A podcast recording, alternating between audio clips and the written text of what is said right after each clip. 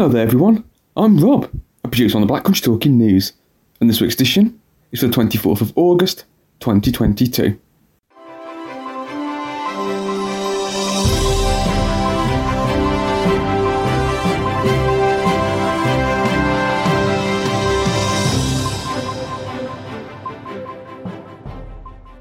Hello and welcome to the Black Country Talking News, brought to you by the sight loss charity Beacon Centre.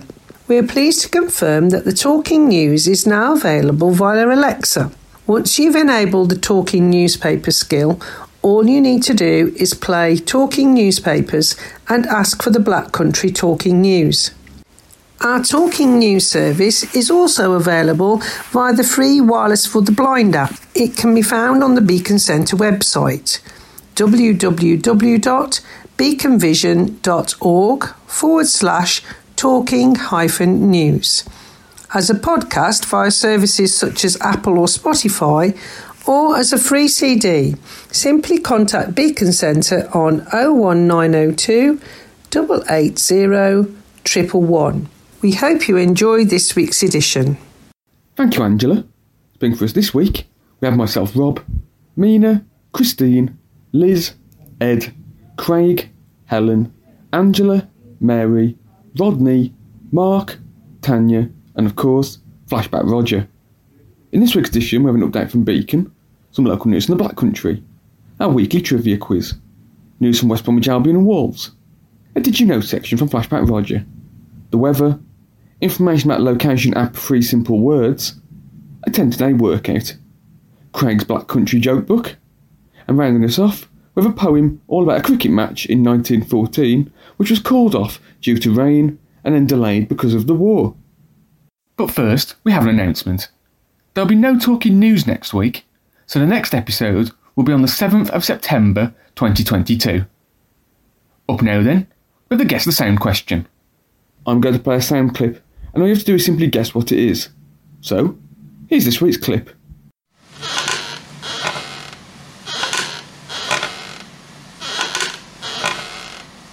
Have a think on that, and Mina will reveal the answer later alongside the usual quiz answers. We have now then, as always then, some local news, brought to us by Ed, Angela, Liz, and first up, it's Christine. Evidence against Black Country Council's controversial push for more homes to be built in Shropshire will be submitted next month, it has been confirmed.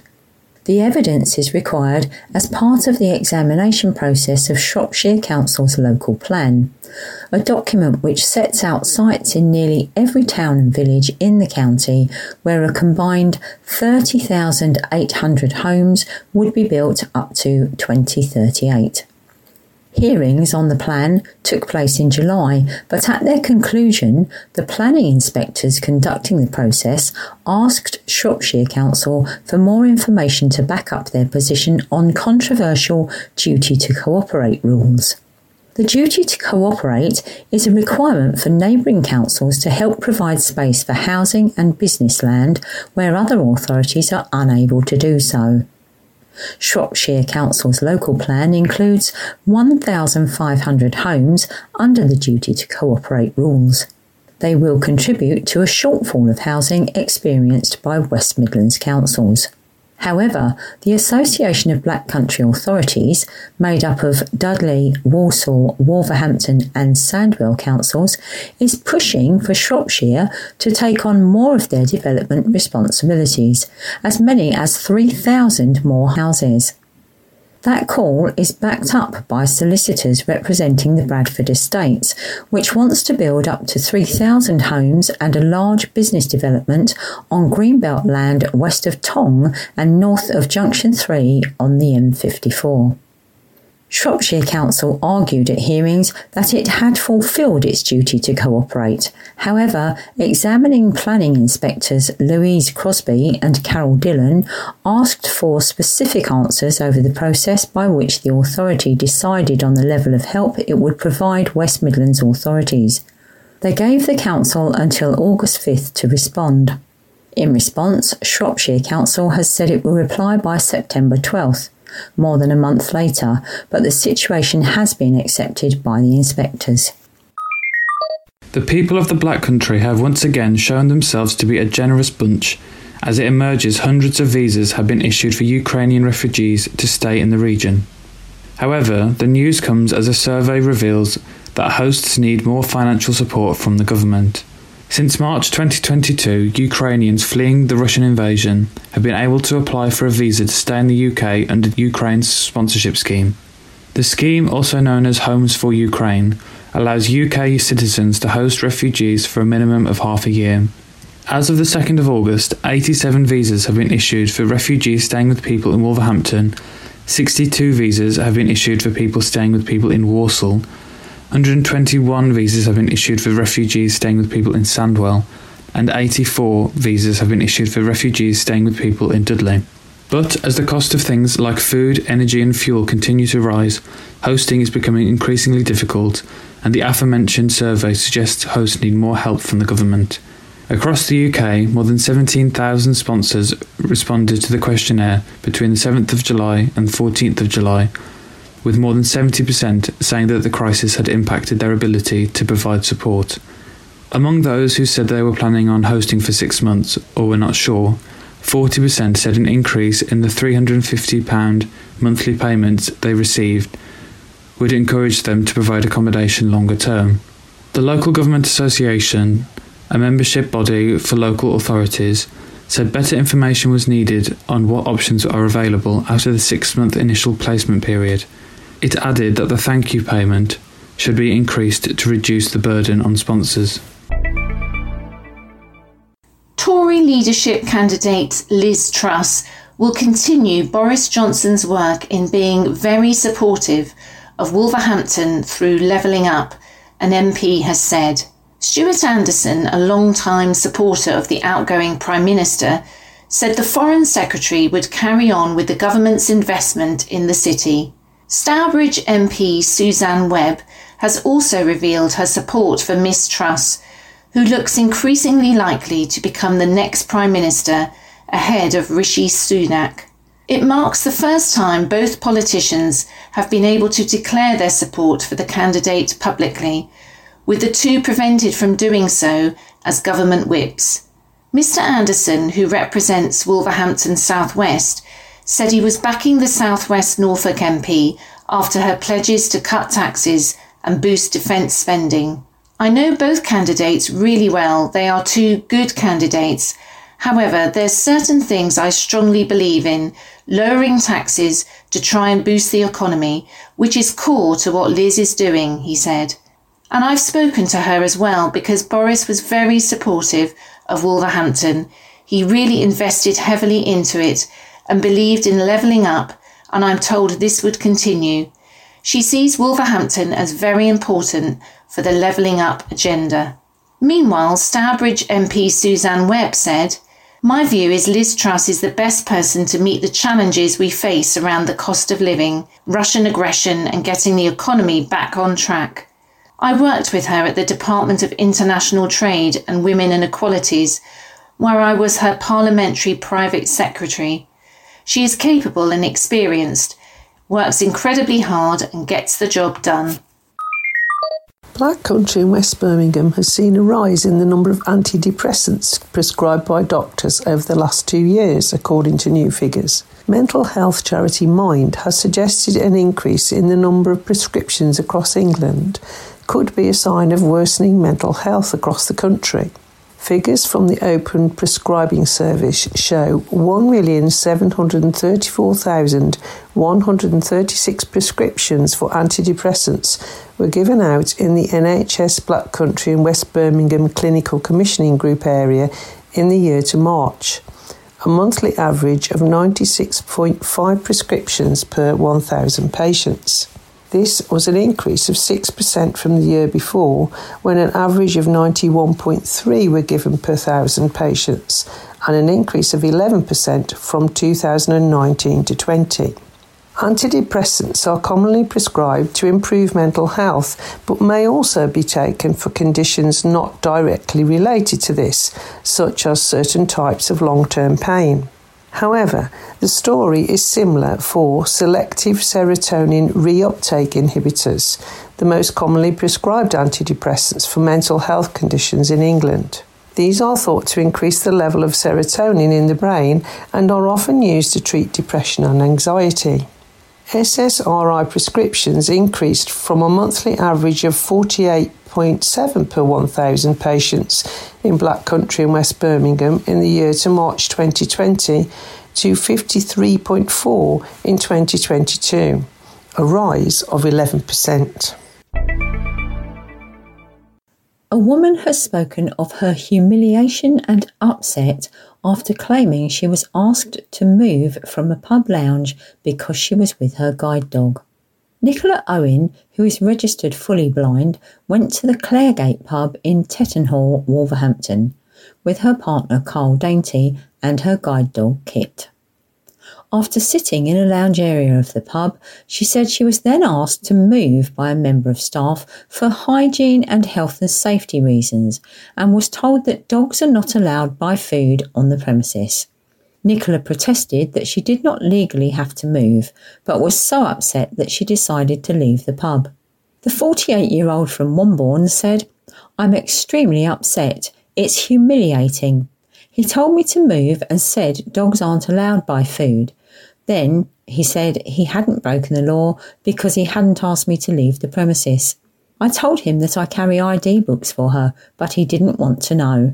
Nicola added, "She's a service animal. I can go wherever I want. I can go anywhere I want in a pub." An assistant manager at the pub said she wasn't asked to leave anywhere.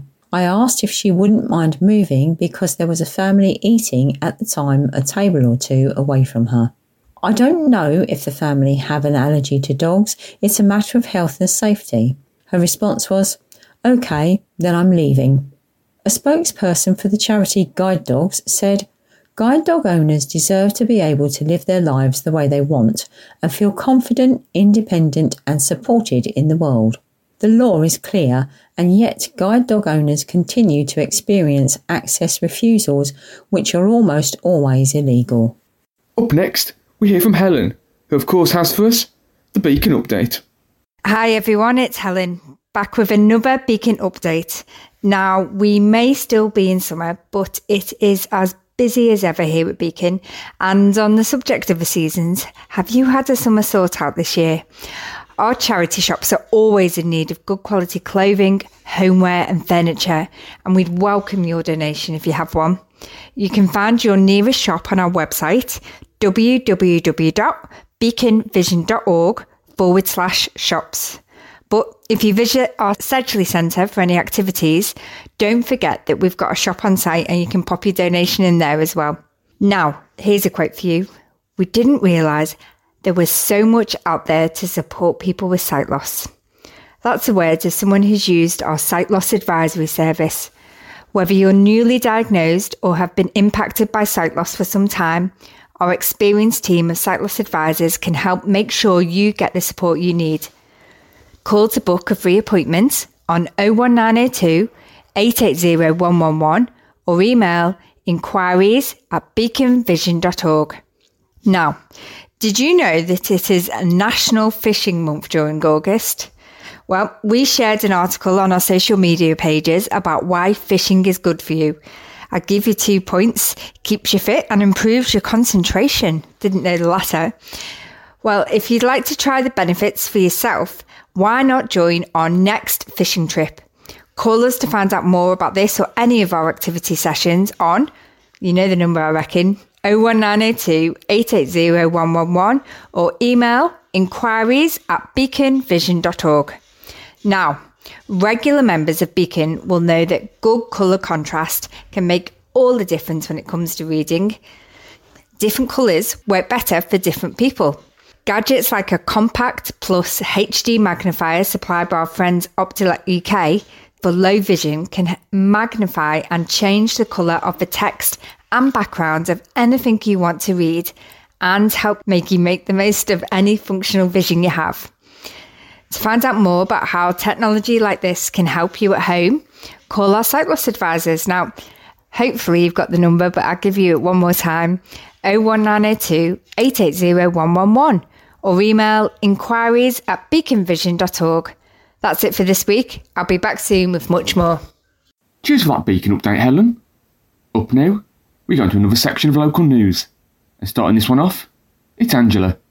A woman has been left traumatised after two vehicles crashed into her property less than two weeks apart. The homeowner, who does not want to be named, was asleep on her sofa last Sunday evening when a car smashed into her property just ten inches from where she lay. The house in Stableford near Bridgenorth sits on the B four one seven six, commonly known as the Rabbit Run, a popular commuter route between Dudley and Telford. The dramatic awakening was a nightmare come true for the resident, who had been worrying about it ever since another car crashed into the garden less than two weeks before. She said, "You have a niggling worry all the time that someone's going to hit the house, but it's not just something I just have to worry about anymore. It's now a reality. I keep having panic attacks. I'm really suffering. You should be able to feel safe in your own home, but I can't even go into the lounge. The damage will be fixed. It'll get sorted, but it's going to take me longer to sort out how I feel. I don't know how to stop thinking about it." Now she's pleading for restrictions to be put in place before it happens again. The road isn't big enough. It's not designed for large vehicles. Cars use the straight road to overtake, but it's not wide enough. There's a couple of inches between the mirrors. They've only got to lose control for a second and that's it. They're in our house. She is hoping her experience will encourage the council to enforce a speed restriction and double white lines to stop cars from overtaking. A councillor has condemned scaremongering around the covid nineteen vaccine after anti-vax graffiti was sprayed onto walls near a popular park. Councillor Craig Collingswood said he was shocked to see the conspiracy theory slogans on Park Avenue near to West Park in Wolverhampton. It has since been reported by the Park Ward representative, who said the various messages included "Vax kills" were bang out of order. Other slogans included "Don't jab kids," "Media lies," claims how it causes myocarditis in athletes, "No vax for kids," along with "No to five G. Councillor Collingswood, who sits on Wolverhampton Council, said, "I was walking down Park Avenue and it hit me in massive big letters, all these anti-vax slogans and graffiti. There was 'Don't vax kids' messages, and they've got sort of a no five G conspiracy theory in there as well. And this is bang out of order. We've just come out of covid nineteen and the restrictions, and the vaccine has managed to help us get some normality back. And yet these people who have have some weird conspiracy theories about it, who will try and discourage people not to get it, which is contrary to all the specific scientific advice. I wasn't shocked by the slogans, but I was shocked to see the graffiti. In terms of the slogans, it has been going on for some time. Even during lockdown, you would still see some bit of graffiti here and there with these conspiracy theories. But it's just scaremongering, and I think it needs to be stamped out wherever possible. And I've just reported it now. I've had my vaccines, I'm triple vaccinated, and I had them immediately when it was offered to my age group. And it's kept me fit and healthy, and it's helped us all, as a society, back to normality." Campaigners looking to save an ancient meadow are hoping for a tsunami of objections to plans to build houses on the land. The campaigners from the Save the Corbett Meadow Action Group are hoping that those people who attended a consultation meeting in Amblecote will put forward objections against plans to build a housing estate on the land. The meeting comes after a plan was submitted by Charles Church Homes and the Dudley Group N H S Foundation Trust for eighty-four homes on Corbett Meadow, the last piece of undeveloped land in Amblecote. The site, next to the Corbett Hospital on the outskirts of Stourbridge, looked to have been saved after it was not included in last year's draft version of the Black Country Plan. But developers have now formally submitted proposals to Dudley Council for part of the site, which sits off Vicarage Road. It has led to a number of complaints and objections being listed with Dudley Council by residents and organisers of a meeting at Amblecote Holy Trinity Church, made a call to action for other residents to make their own objections. Following the meeting, Paul Watson said he felt that they had set out clearly to people what had been proposed and that he felt the meeting had gone well. Mister Watson said, "I thought the questions were clear, lucid and obviously concerned for issues such as air quality, the historic integrity of the Manor Meadow and ecology, as well as the mundane issues such as traffic, congestion and safety issues. If the plans went ahead, I think a fundamental part of the area's heritage and the late vestige of the rural landscape would be lost, which I think would be a travesty. The essence of good planning is the right development in the right place at the right time, and Corbett Meadow is the wrong development in the wrong place, and there will never be a time when it is right to do it." Devastating thefts of bronze memorial plaques from three cemeteries in Wolverhampton are not being linked by police, officials have confirmed. Criminals have struck at Bushbury Cemetery and Bilston Cemetery this month and Merridale Cemetery last month, with more than one hundred being taken. Police patrols have been stepped up across all cemeteries in the city in the aftermath, whilst the force said they were not linking these crimes together. Wolverhampton Neighbourhood Inspector James Bird said, "This must be so devastating for the families of loved ones whose final resting place has been desecrated, and we are working hard to track down those responsible. We have seen similar thefts at other cemeteries in the city over the past few weeks, and while we are not linking these crimes, we have increased our patrols around all Wolverhampton's cemeteries. We'd again ask any scrap metal dealers or anyone else who has been offered bronze plaques for sale or suspect they know who's involved to please get in touch." Merridale Cemetery on Jeffcock Road was the first to be targeted, with more than fifty of the plaques, measuring twenty-four inches by eighteen inches, striking in July. It is believed they struck at night.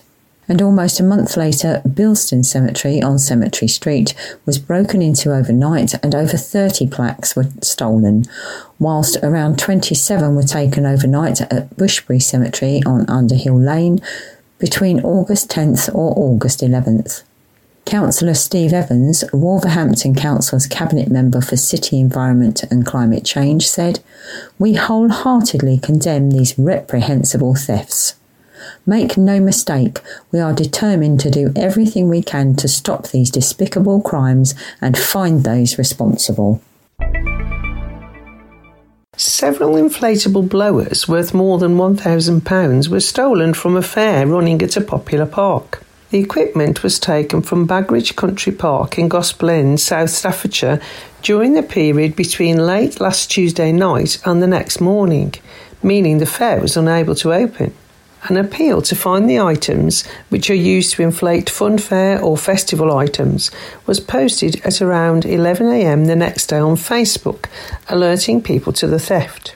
The fun fair is based on one of the fields at the park for the summer holidays and will run until September the fourth. Sheldon Locke, who owns the equipment, said, "There was somebody here on site for maintenance until one a m on Wednesday. When they left, it was all there, so it was taken between then and the next morning. There is a camera in the park, but they didn't see anything. It seems they parked somewhere, then came in on foot. To replace them, it has cost one thousand five hundred pounds or one thousand six hundred pounds, but what they're worth second-hand for someone to sell on, I don't know. We didn't operate on Thursday because of it, but we will be back up again soon. Any information people might have would really help." A post from the fun fair organisers shared on Facebook said, "Should anyone be offered any of these for a cheap price, please be aware they are stolen property. We are in the process of acquiring C C T V images. And to the thieving scum who have been dragged up to do this kind of thing and stop us opening today, I hope you get what you deserve in time." Now it's time to test your knowledge, as we have the quiz questions for this edition, and they're brought to us by Mina.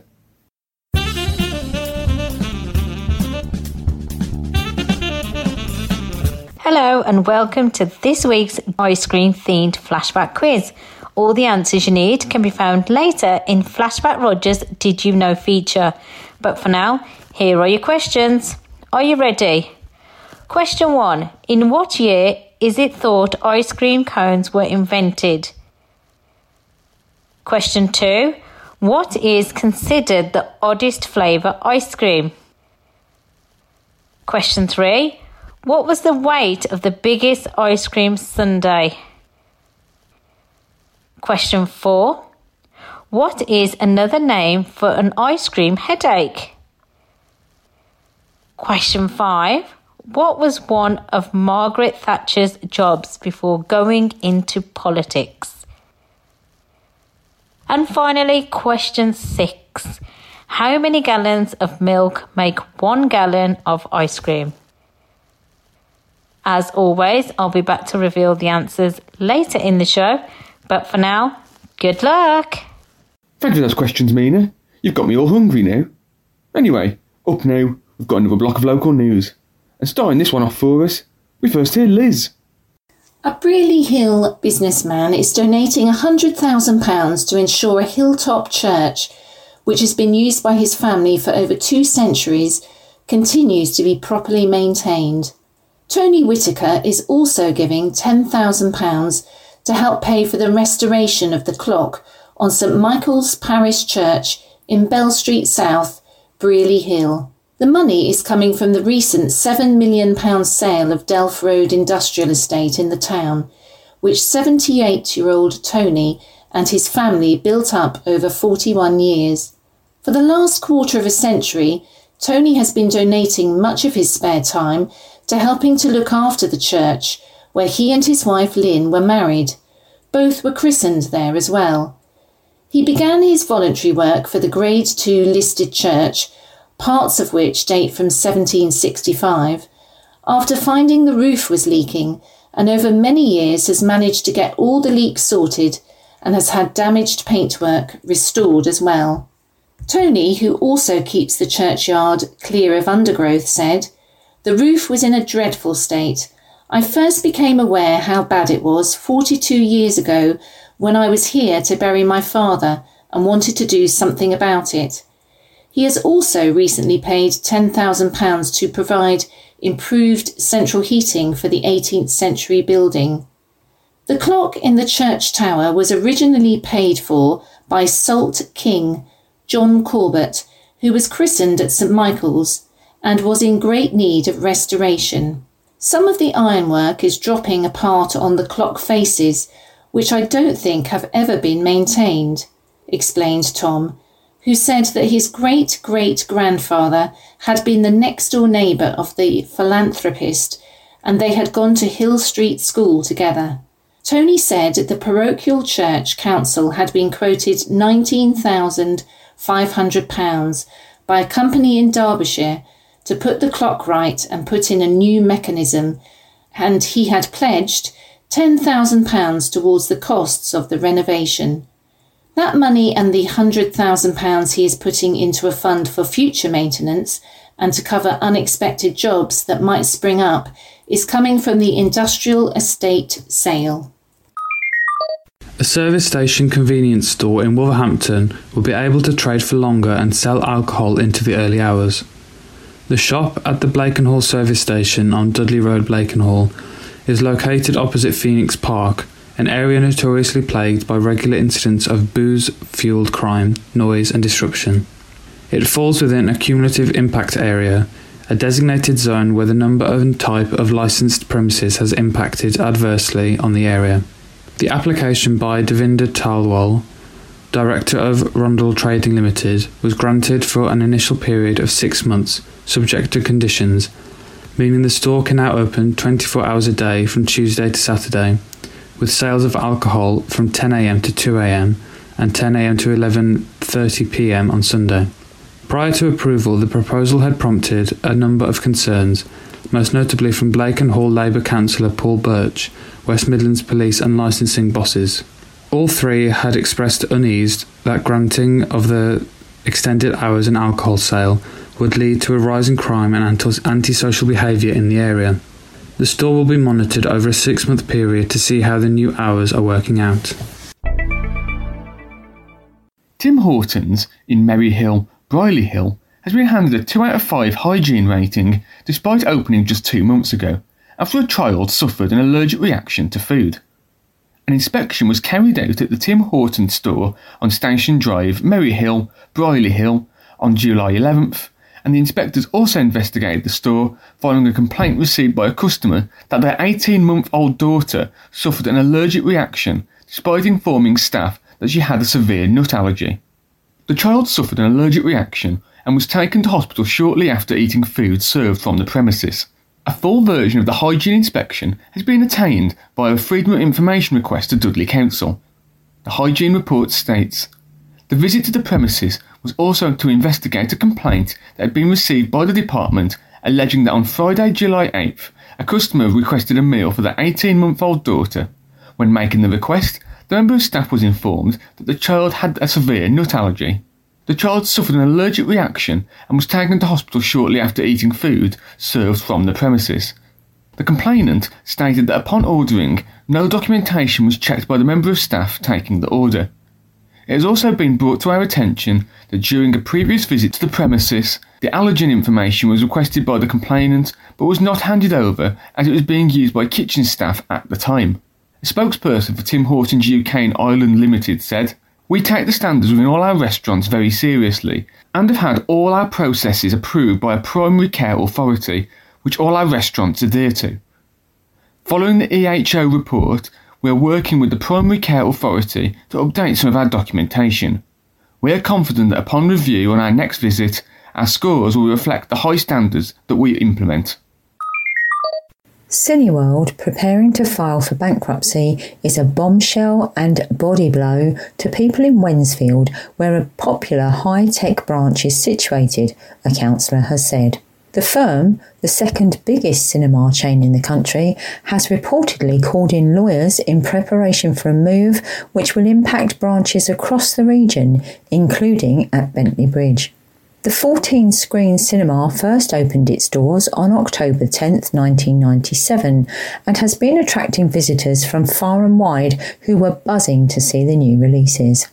However, the firm said earlier this week it was because a lack of blockbuster movies has hit audience numbers, which in turn had negatively impacted them. The stark news will come as a shock for people living in Wednesfield and other parts of Wolverhampton as it comes off the back of the site undergoing a revamp. Councillor Phil Bateman, who represents Wednesfield North, said, I think most people will find this to be a bombshell.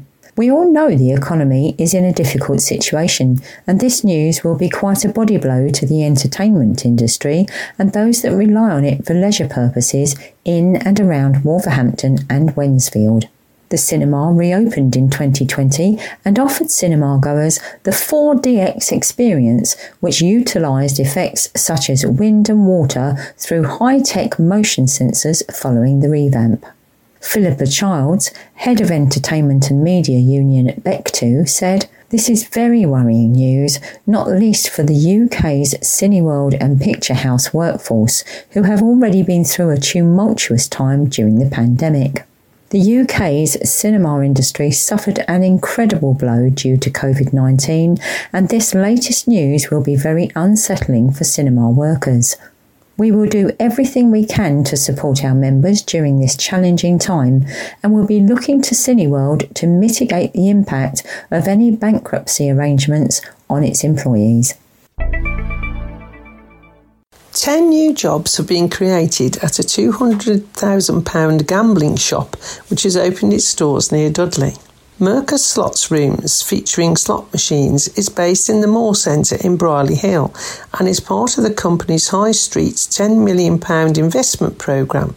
The new branch features the latest bingo and digital slot machines, with the emphasis on low-stake gaming and payouts ranging from five pounds to five hundred pounds, and an extensive library of new and classic games.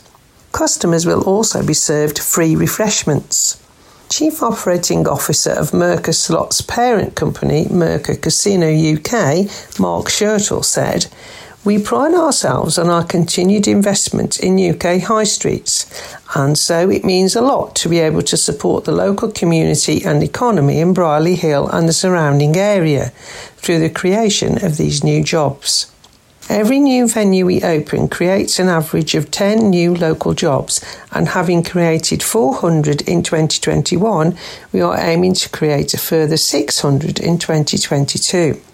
Our aim with this new state-of-the-art entertainment centre is to give both new and existing customers a unique gaming experience in an environment that reflects the scale of the investment. I'm sure those visiting over the next few days and weeks will be as excited about this new Merca Slots venue as I am. Event organisers and venue managers across the U K are being encouraged by R N I B to use the app Three Simple Words as one way of providing address information to help people who are blind or partially sighted. Up now then, we hear more about this. T N F Soundings. Features from across the U K. Hello, this is Tanya with an article titled R N I B hopes three simple words will help visually impaired people get around. A woman rescued from near Everest base camp after a fall. A business traveller caught up in a terrorist attack in Somalia and a diving accident in the Maldives. Three successful rescues which relied on three simple words. Now, event organisers and venue managers across the U K are being encouraged to use three simple words as a way of giving address information to people who are blind or partially sighted. The Royal National Institute for Blind People, R N I B, has announced that the charity has partnered with technology firm What Three Words. Together, they will highlight how inadequate location information remains a significant barrier to independence for many. They hope to show businesses how a simple change can promote inclusivity and make it easier for people to find them.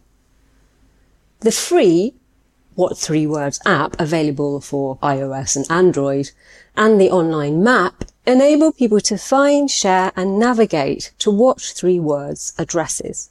Robin Spinks, R N I B's Senior Manager Inclusive Design and Innovation, said, "As someone with sight loss, I know from experience that street addresses often don't provide precise locations. They might take you to the right building, but then you've got to work out if they've come to the right entrance or need to be on the other side of the building entirely." Using What Three Words can help to reduce that anxiety and uncertainty, and the extra time saved can be spent catching up with a friend or kicking off a business meeting rather than apologising to them for arriving late. For those with sight loss, finding specific entrances to buildings, meeting points at busy venues or a taxi drop-off can be a daily source of frustration. Journeys to new locations can be an exasperating experience if you can't see landmarks and other markers that appear in many directions. What Three Words has divided the globe into fifty-seven trillion three metre by three metre squares and assigned each square a unique combination of three random words. A What Three Words address. For example, the three-word address for the square at the entrance to R N I B's London office is rooms, herbs, cars. The system has been designed with voice input in mind, enabling people to easily convey specific locations, including those with no street address, such as beaches, national parks and bus stops, by speaking three-word addresses aloud. In twenty twenty-one, Which rated What Three Words number four in the top ten best alternatives to Google Maps. Chris Sheldrick, co-founder and C E O at What Three Words, said, "It's been amazing to hear from R N I B how technologies such as What Three Words can make a huge difference to the day-to-day experience of blind and partially sighted people."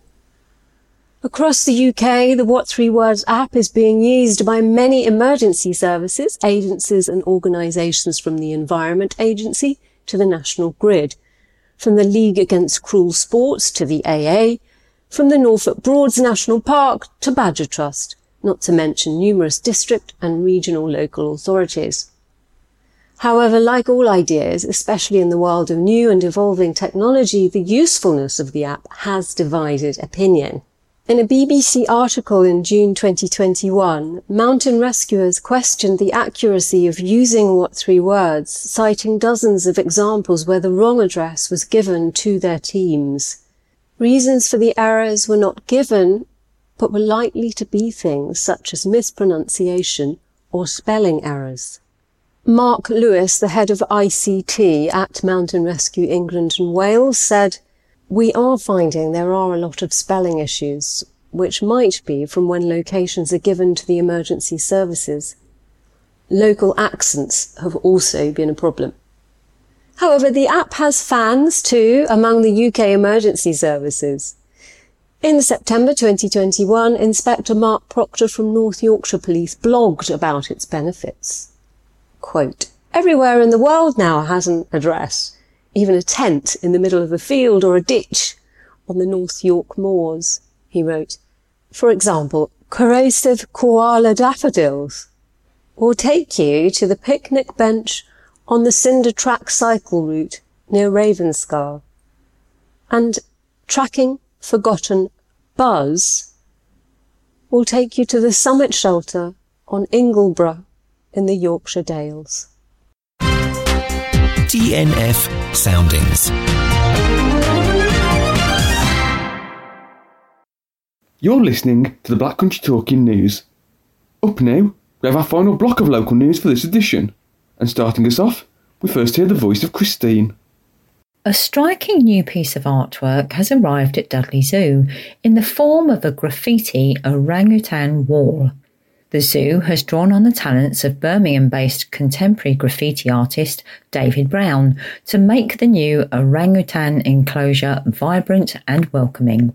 However, the zoo's main hope is for the art to spread vital conservation messages about the devastation palm oil is wreaking on the critically endangered species.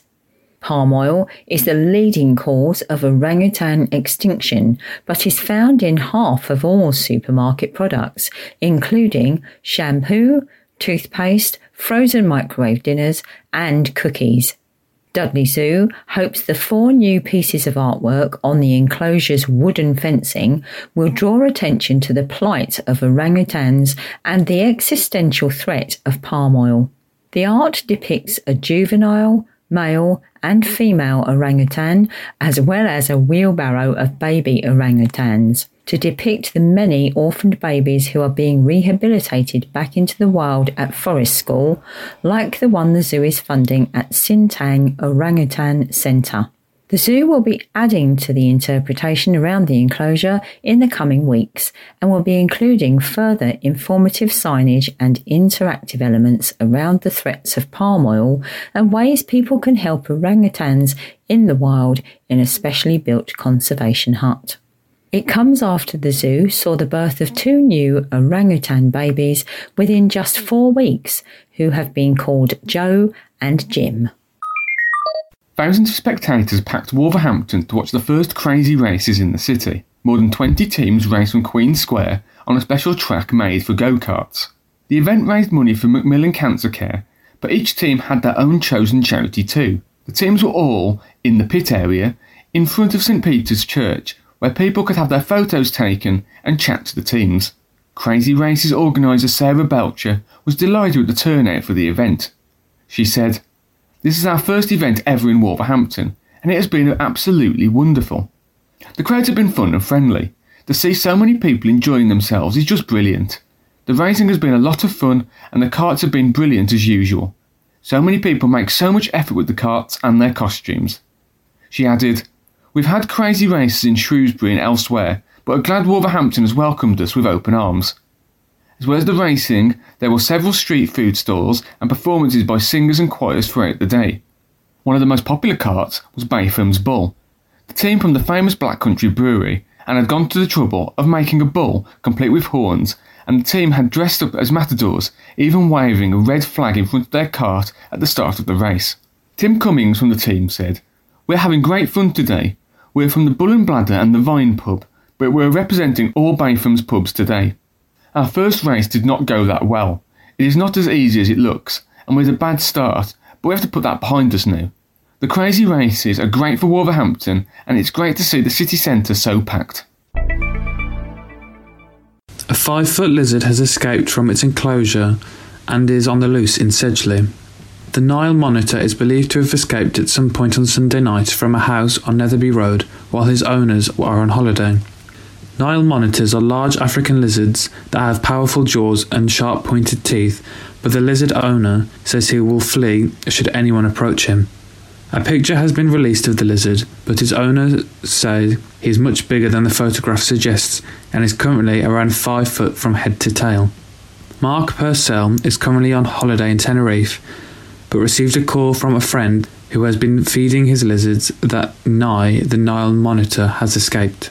Mystery surrounds his escape, as the enclosure door was not open, and Mark's other lizards are all still safe, with no signs of a break-in. Mark said, "My friend went round this morning to feed him for me, and said he wasn't in the enclosure. He will be more scared if people approach, and will run off. There is only me, my son and partner who can handle him. I think if people still see him, they would need to call the R S P C A. He isn't aggressive in it in any way. He would be more scared. He isn't going to last long outside. He needs to be near water. I am heartbroken. I lost one last year that I had for sixteen years before he died. You can't just go into a pet shop and buy one. They are the second biggest lizard in the world." Mark bought the lizard a year ago and says there would be a reward for anyone who comes forward with information. Film and T V star Tom Hardy has been competing in a martial arts event in the West Midlands and even took the time to embrace a starstruck young fan afterwards. The Venom, Peaky Blinders and Mad Max actor is a keen martial artist and was in Wolverhampton on Saturday fighting in the Reorg Open Jiu-Jitsu Championship at Aldersley Leisure Village. Big Tom Hardy fan Carla Frost from Wolverhampton heard he was in town and drove to the sports complex with her six-year-old son Ollie, hoping for a glimpse of the London-born actor. Marvel anti-hero Venom is one of young Ollie's favourite characters, and he couldn't believe he had a chance to meet the man behind the mask. But it almost ended in disappointment before a kind-hearted charity worker intervened. Carla said, "I received a message that he was in our town competing in a jiu-jitsu tournament, drove down, walked in, asked for him and was told he had just left. My son then burst into tears. The lovely lady from Reorg decided just to check. The next thing I know, this lovely man is walking across the sports hall to us. He instinctively scooped my son into a hug and proceeded to just make his year. He's so kind and thoughtful, so surreal. My son has grown up hearing me talk about how talented and brilliant this man is. He loves Venom, so this is something I know he will always remember. We love D C and Marvel in this house. Ollie and his brother have grown up attending comic cons and stuff like that. His favourite anti-hero is Venom, so when I told him we had a chance to meet him, he couldn't believe it."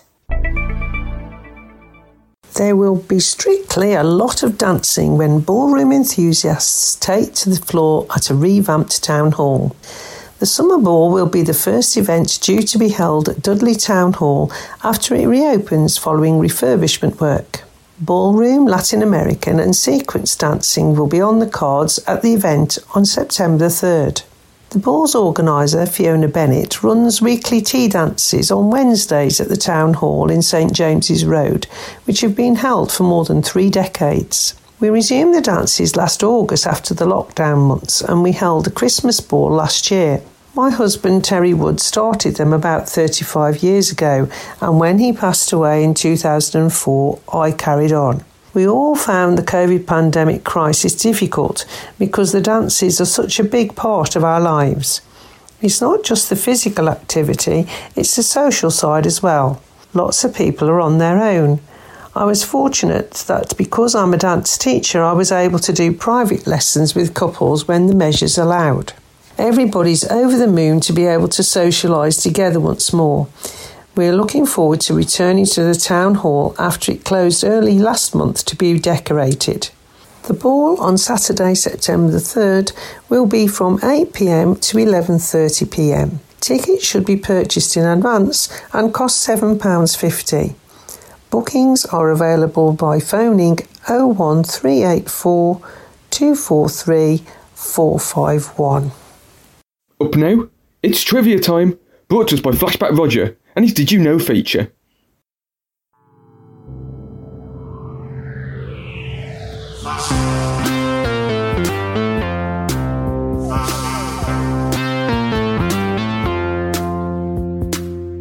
Hello again, everyone. Well, what with all these hot spells we've been having, I thought, well, what's better to talk about other than a nice big bowl of steaming stew? But then I thought better of it. So, here goes with a more refreshing topic about ice cream. Now then, did you know that? It's widely thought that ice cream cones were invented during the nineteen oh four World's Fair in Saint Louis, when the large demand forced ice cream vendors to find help from a nearby waffle vendor. He managed to make a suitable shape to hold a serving of ice cream for folks to use. The most popular flavour of ice cream is vanilla. After that comes chocolate, strawberry and cookies and cream and others. And while one of the most unusual ice cream flavours is hot dog flavour, quite a favourite in the U S A. And the biggest ice cream sundae ever created was in Edmonton in Alberta, Canada in nineteen eighty-eight. It weighed twenty-four tonnes. Before the development of the modern day refrigerator, ice cream was a high-end luxury reserved for special occasions. In eighteen forty-three came the invention of the ice cream making machine. It was originally operated with a hand crank and revolutionised the world of ice cream production. And if like me you've ever eaten one too quickly and got a pain, then there is a scientific reason that you can get an ice cream headache. It's also known as brain freeze. When something frozen touches the roof of your mouth, it makes the blood vessels tense up. This is what causes the brain freeze. Before going into politics, Margaret Thatcher was a research chemist for Lion's Foods. Her real accomplishment was developing an emulsifier that let manufacturers whip more air into the soft-serve formula, paving the profitable way for everyone from small soft-serve ice cream vendors on up to Britain's fleet of Mister Whippy soft-serve trucks. And it takes twelve gallons of milk to make one gallon of ice cream, and the average dairy cow produces enough milk in its lifetime to make seven point five thousand gallons of ice cream. And if you want something to try for yourselves, it's said that it takes up to fifty licks on average to eat an ice cream. Well, there you go then. I bet you'll try that lick test. I had to, but I lost count, I must admit. But who cares, eh? I have to say that my favourite sort of ice cream is the whippy soft stuff. So I'll now always say a big thank you to Missus Thatcher next time I have a ninety-nine. Any road up, I'm off. I'm going to have me a nice cuppa and a salad sandwich. So till next week then, I'll say bye for now. Ta-ra a bit. Ta-ra.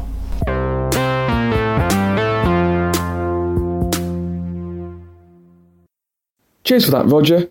Insightful as always. Up now then, we're over into the football news.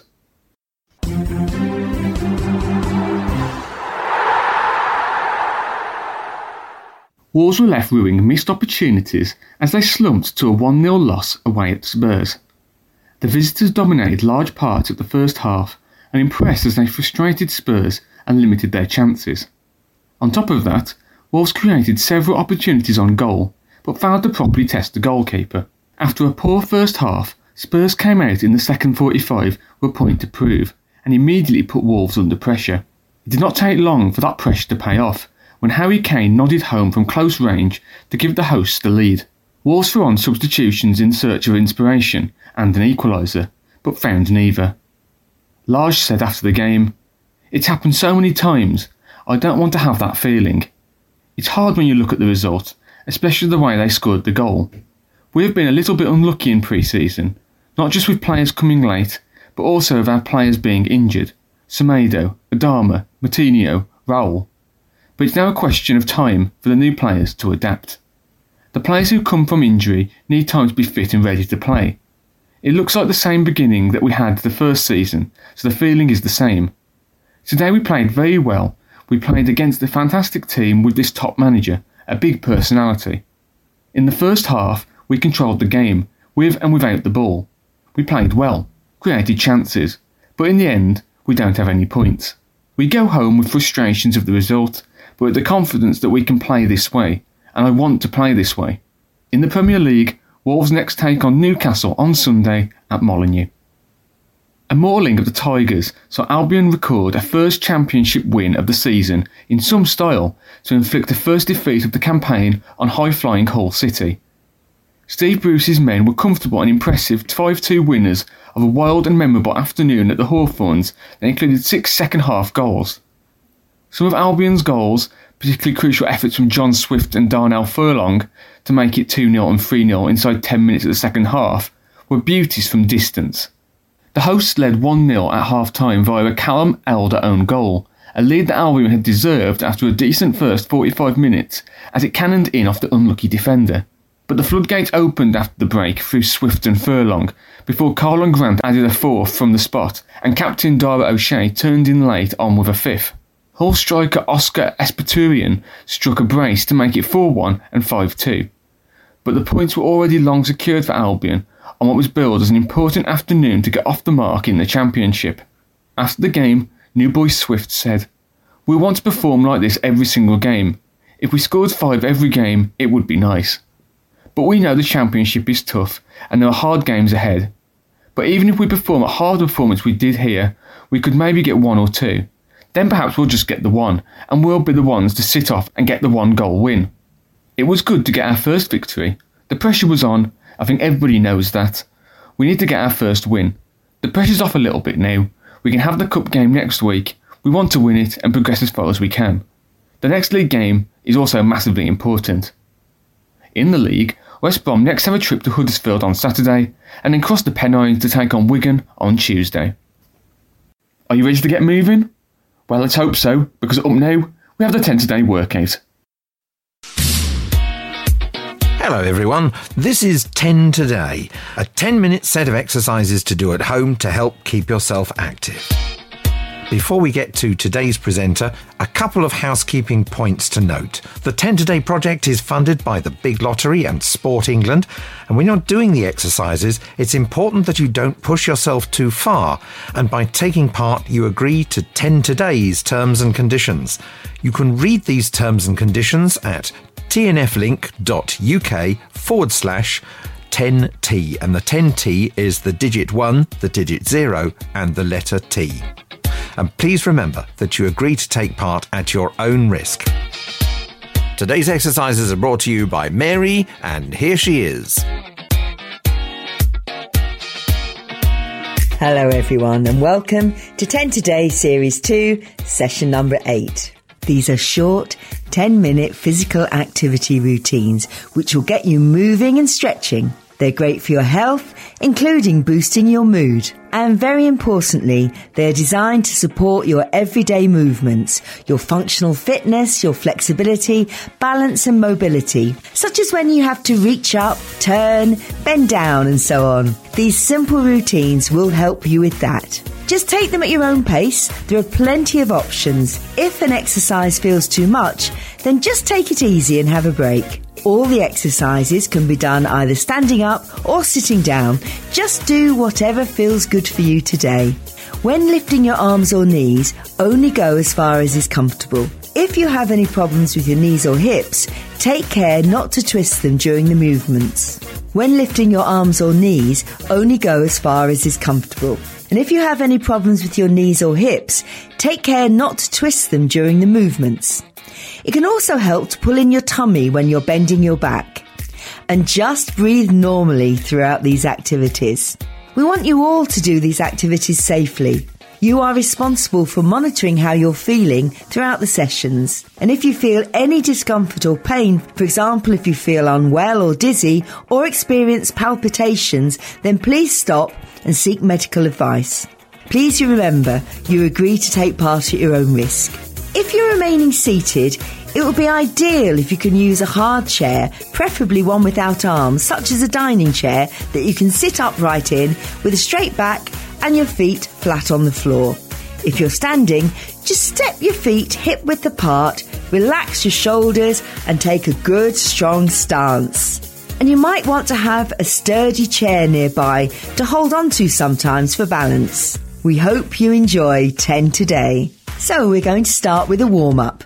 You're just going to quickly tap or pat different parts of your body. So briefly tap along each arm, one at a time, in different places. Your upper arm, your forearm and your wrist. And do the same on both arms. Then pat the top of both legs, just quickly tapping up and down your legs in various places towards your knees for a few seconds. Great, you should be nicely warmed up now and ready to move. So the first exercise is scoop the C. We want to create a nice flowing movement. So bend your knees and raise both arms out in front of you in a scooping motion, lifting them to about head height with a nice soft bend in your elbows. Then straighten your knees as you bring your arms back down, swinging them back a bit past your sides if it's comfortable. So that's knees bent, arms swinging up to scoop the C, then arms swinging down and back. You can lean into it as you swing your arms forward. If you're sitting, you can press down through your feet to get a good stretch. So just keep going with this movement, keeping it nice and slow. Try to get a full sweep of your arms if you can, going a bit higher and a bit lower. This is great for your arms and shoulders, legs and core. Now it's time for Face the Elements. So start by raising both arms above your head. Then just wave your hands and arms in the air and turn your upper body slowly from side to side at the same time. Keep your feet still and facing forwards while you're twisting on your hips as far as is comfortable and waving your arms and hands. Like a tree waving its branches in the elements. This is a nice short movement. You're not going to wave your arms for too long, just another moment or two. Then back to the centre, arms down, and we're done. This is really good for your hip rotation, back and core. So next up, it's See the Clock Face. So in our usual starting position with your feet hip-width apart and your shoulders relaxed. Turn your upper body to the right, keeping your feet still and facing forwards, and push both arms straight up in the air above your head. Then sweep both arms clockwise to make a big circular movement, like a wheel or the hand on a clock turning. Lean forwards as your arms move past your legs, then straighten back up as you sweep your arms up to complete the circle. So repeat this a few more times. Slowly sweeping those arms through the air, going round, down in front of your legs and up to the other side in a big circle. Then turn your upper body to the left and do exactly the same movement on that side. So arms up above your head to start, then sweep them clockwise all the way round in a circle a few more times. Keep the movement nice and slow. Try to stretch your arms a bit higher and go down a bit lower if you can. This is another good one for hip rotation, back and core. Now, the Cobra Strikes. This is another nice martial arts type movement, punching out with your arms, and we're aiming for three strikes. Just start by bending your elbows and raising your fists in front of your chest, as if you're ready for a fight. Then punch your right arm straight out in front of you. Pull it back towards your body, then punch it out at an upwards angle this time. Pull it back and finally punch it across your body to the other side. Now change arms and do exactly the same with your left fist. So punch straight out, pull your arm back, then punch upwards, pull back, and then punch across and back. Keep going with this. Swapping those arms from left to right.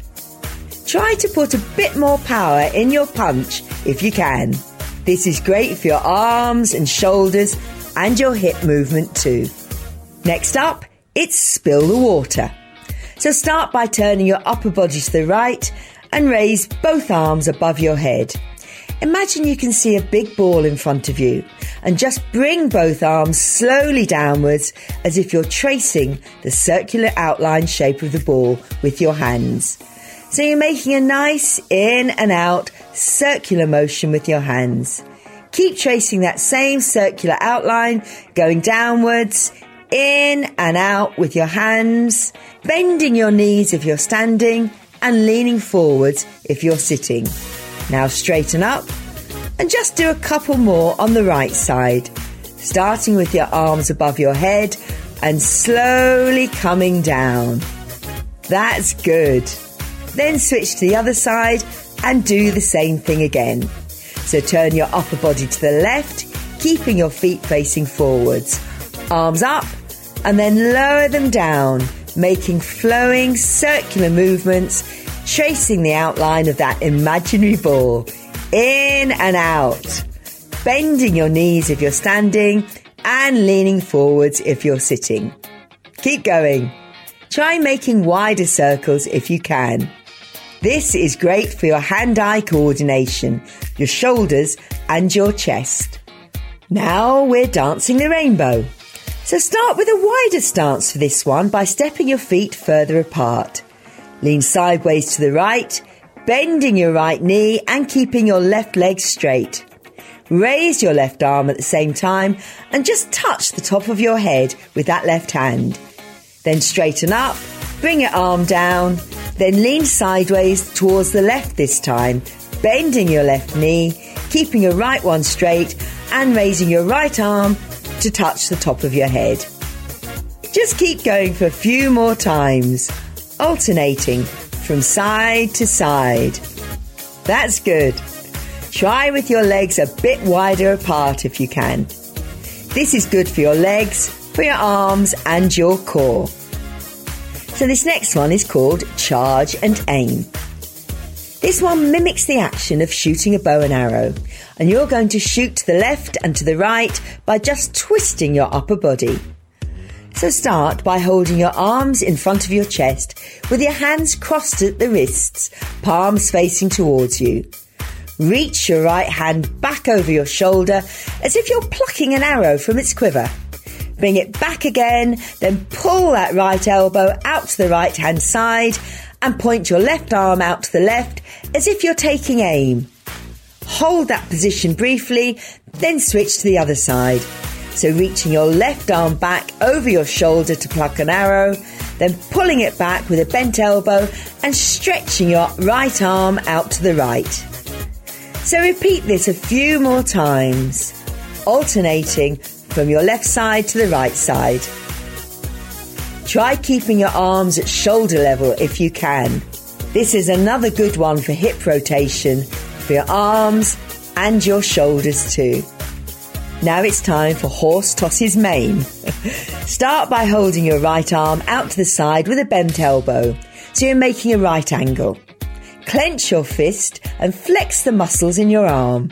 Then still flexed, move your arm to the middle so it's in front of your face, as if you're blocking something coming towards you. Hold it there for a second or two, then move it back out to the right again. So do that a few more times on the right-hand side. And then switch to the left. So make a right angle out to the side with your left arm, elbow bent. Flex your muscles on that left arm and clench your fist. In that position, bring your arm into the centre, hold briefly, then push back out to the left. Alternate your arms and keep going a few more times on each side, flexing your arm out to the side, moving it to the centre, and then back out again. Try to keep your arms at shoulder level if you can. This is really good for your chest, arms and shoulders. The next one is rushing the line. Just imagine you're holding a football out in front of your chest and turning it round in your hands, making sure not to drop it. So just keep moving your hands around the ball at a comfortable speed, and at the same time, step your right foot forward. Bend your knee slightly on that forward leg, keeping your other leg behind and slightly raised on the toes. Then step back, still turning the ball in the air with your hands. Now step forward on the left foot, bending that knee, and keep turning those hands around the football. Repeat this a couple more times, alternating from right to left. Try to keep your arms a bit higher if you can, and imagine a larger ball.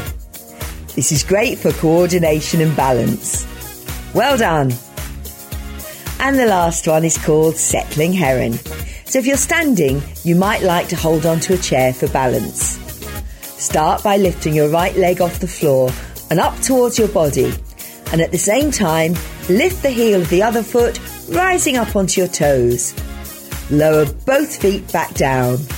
Then swap feet and do exactly the same again with your left leg. Lift that leg up from the floor and raise onto the toes with your standing leg, a bit like a heron, balancing on one leg. Keep going, doing a few more on each side. So lifting one leg up and the other heel up, going onto your toes on that standing leg. Then bring both feet back down again. A couple more. Try to raise your leg a little bit higher if you can. That's good. This is really great for your core and balance. That's all the exercises done. So we're just going to finish with a quick shake to cool down. So raise both arms up above your head towards the ceiling and just briefly wave your hands and arms in the air. Then lift one leg slightly from the floor if you can. Shake it out in the air for a second or two. Raise the other leg and shake that one too. Or you can just shake your upper body instead. So that's the end of the session. Great work, everyone. We hope you enjoyed it. Doing ten today just three times a week can have positive benefits for your physical health and improve your well-being too. It's short, it's fun, and you'll simply feel better. So do keep going. Up now, we're to hear what the weather has in store for us. Brought to us, as always, by Mina.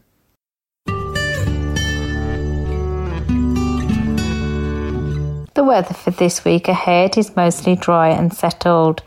Temperatures will be typically hovering around twenty-two degrees. U V levels are expected to be moderate throughout the week. The sunrise and sunset times are six fifteen a m for the sunrise, eight oh two p m for the sunset. For Friday, twenty-sixth of August and Saturday, twenty-seventh of August, we have sunny intervals and a gentle breeze with a maximum temperature of twenty-two degrees.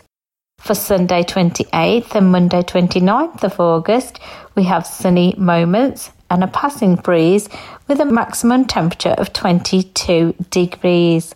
On Tuesday, thirtieth of August, we have patchy sun and a pleasant breeze with a maximum temperature of twenty-one degrees. And for Wednesday, thirty-first of August and first of September, Thursday, it's sunny intervals and a gentle breeze with a maximum temperature of twenty-two degrees. So that's your forecast for this week. As always, enjoy the weather. Thanks for that, Mina. Now we move over to Craig and his Black Country Joke Book. Hello, I'm Craig, and I've got for you today some jokes from the Boston Black Country Joke Book. Went to buy a pizza in a low corner, and the bloke behind the counter asked if I wanted to cut it in six or twelve slices. Six, I said, I don't think I could eat twelve. Anyway, I just grilled some fish fingers. I didn't get any information over them though. There was a rumour down Dudley Market the local dentists are going on strike. Better brace yourselves. That reminds me actually. A friend of mine is so unlucky that the last banana he bought was empty.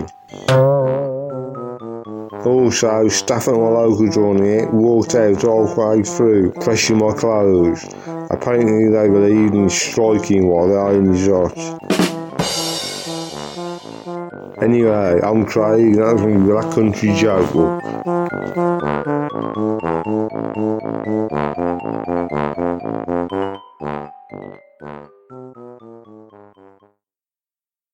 Have you done any good at the quiz this week?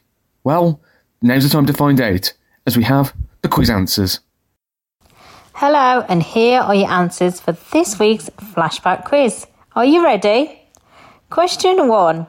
In what year is it thought ice cream cones were invented? And the answer, nineteen oh four. Question two. What is considered the oddest flavour ice cream? And the answer, hot dog flavour. Question three.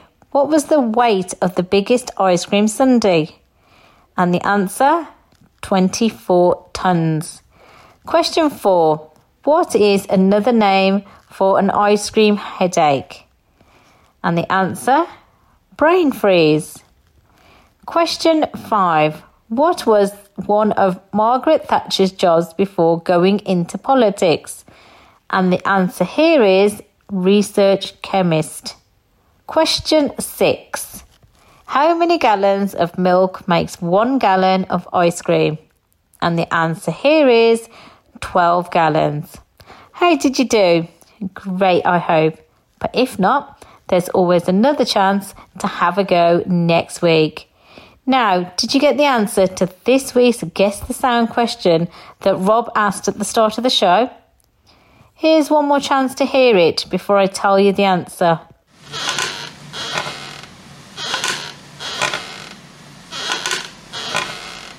The sound you just heard was a recording of a rocking chair. Now, to end this week's edition of the Black Country Talking News, we have a poem recalling how a September cricket match was interrupted by World War in nineteen fourteen. T N F Soundings. Features from across the U K. And now from poet Sid Oates, this reflection on the heavy price paid by two rival villagers' cricket teams in World War One. The names that Sid remembers here are from the actual matches' team sheets. And we thank Sid for giving us the honour of, of reading this to you. Thanks, Sid. It's called Rain Stopped Play. A day like any other, September the fifth, nineteen fourteen. A day of expectation upon the village green. The final of the Swaledale Cup. A nip and tuck affair, though storm clouds gathered overhead, as well as over there. Gunner side turned out in strength to face their greatest rivals, as Grinton took the field to bat. A contest for survival. But rain fell from a leaden sky as a washout now ensued. To call an end to play that day, a cheerless interlude. The back page of the local rag declared the match a draw, though front page news was harrowing, reporting all-out war. Though lights were out in Europe, a compromise was made, that when the war was over, the match would be replayed. The team sheet pinned upon the wall now took its pride of place, as bloodshed on the Western Front now quickly gathered pace, and word went out to join the pals and form your own brigade. Within a week the lads had joined a pact to fight the Hun now made. Now Kitchener's new army had gained its new recruits, cricket whites forsaken, replaced by khaki suits. Now the butcher boy and baker and the teenage farmer's hand were standing too with bayonets drawn to walk in no man's land. The first to fall was Brian Clark. He didn't stand a chance. Out for a duck, caught in the slips, attempting to advance. He opened bat for gunner side, a gifted protégé. Three more would fall to share his fate before the close of play. The captain of the Grinton team also met his sad demise, as did Ward, our village butcher, noted for his hot pork pies. Allport died of his injuries, consummate behind the wicket, bad light bringing closure on his open day of cricket. The sound that leather makes on willow now replaced by cannon fire, while shell shock reaped its havoc on all-rounder David Dyer, while Ireson, our captain, made a stand with Peter Hughes, unaware their days were numbered as they walked in dead men's shoes. Bombardment from the German lines brought horror to the front. Against their foes' hostility, they finally faced the brunt. Their innings almost at an end, through injury retired, then faced the final over, and tardily expired. Those days of cricket on the green now seemed so far away. The cries of "Pitch it up" rang clear, still echo in our ears today. That hallowed square of new-mown sward, the spread of tea and fresh-baked cake, the moan when someone hit a six and it landed in the lake.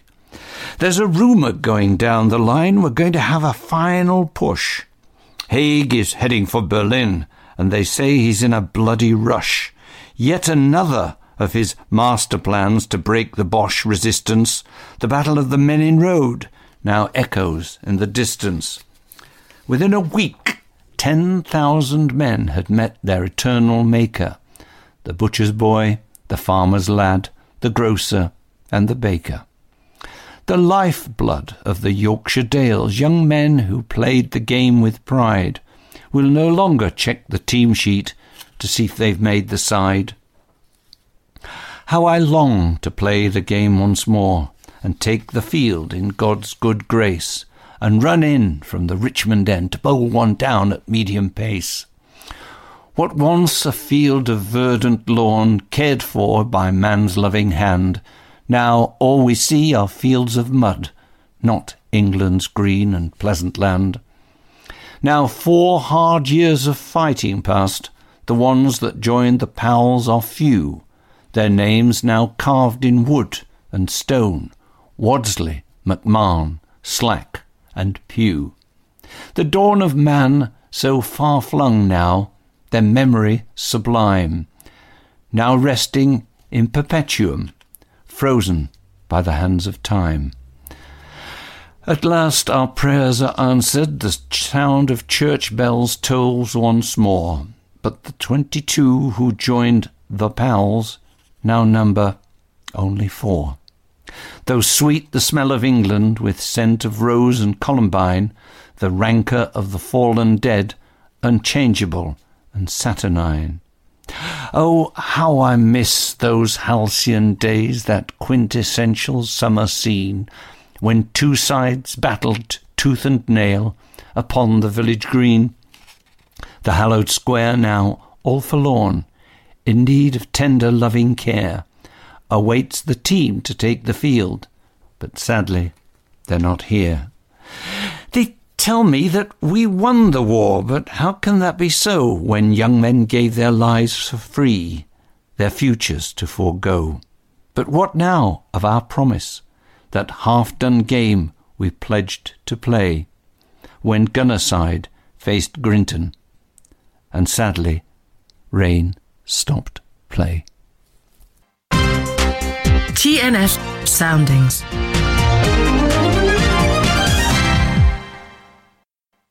So that's it for another edition of the Black Country Talking News. A reminder to our C D listeners who have received C Ds in padded envelopes that you don't need to send anything back to us. If you have a sight loss tip or someone you would like to wish happy birthday to, just say hello to. Maybe even a poem or talking book you would like reviewed, then please get in touch with us at the Beacon Centre. Call oh one nine oh two eight eight oh one one one. Email b c t n at beacon vision dot org or write to us at the Black Country Talking News, Beacon, Wolverhampton Road East, Wolverhampton, W V four six A Z. We look forward to hearing from you. Thank you for listening, and thank you to all our supporters, donators and volunteers who without their support we would be unable to run this free service. Please note the information and views expressed in this recording does not necessarily represent the views of Beacon or Talking News and were accurate at the time of recording. Mentions of goods and services does not imply endorsement, and whilst every care is taken to supply accurate information, Beacon and Talking News do not undertake liability for any errors. So it's goodbye from all of us. Stay safe, have a good week, and we look forward to bringing you next week's edition of the Black Country Talking News. Ta-ra!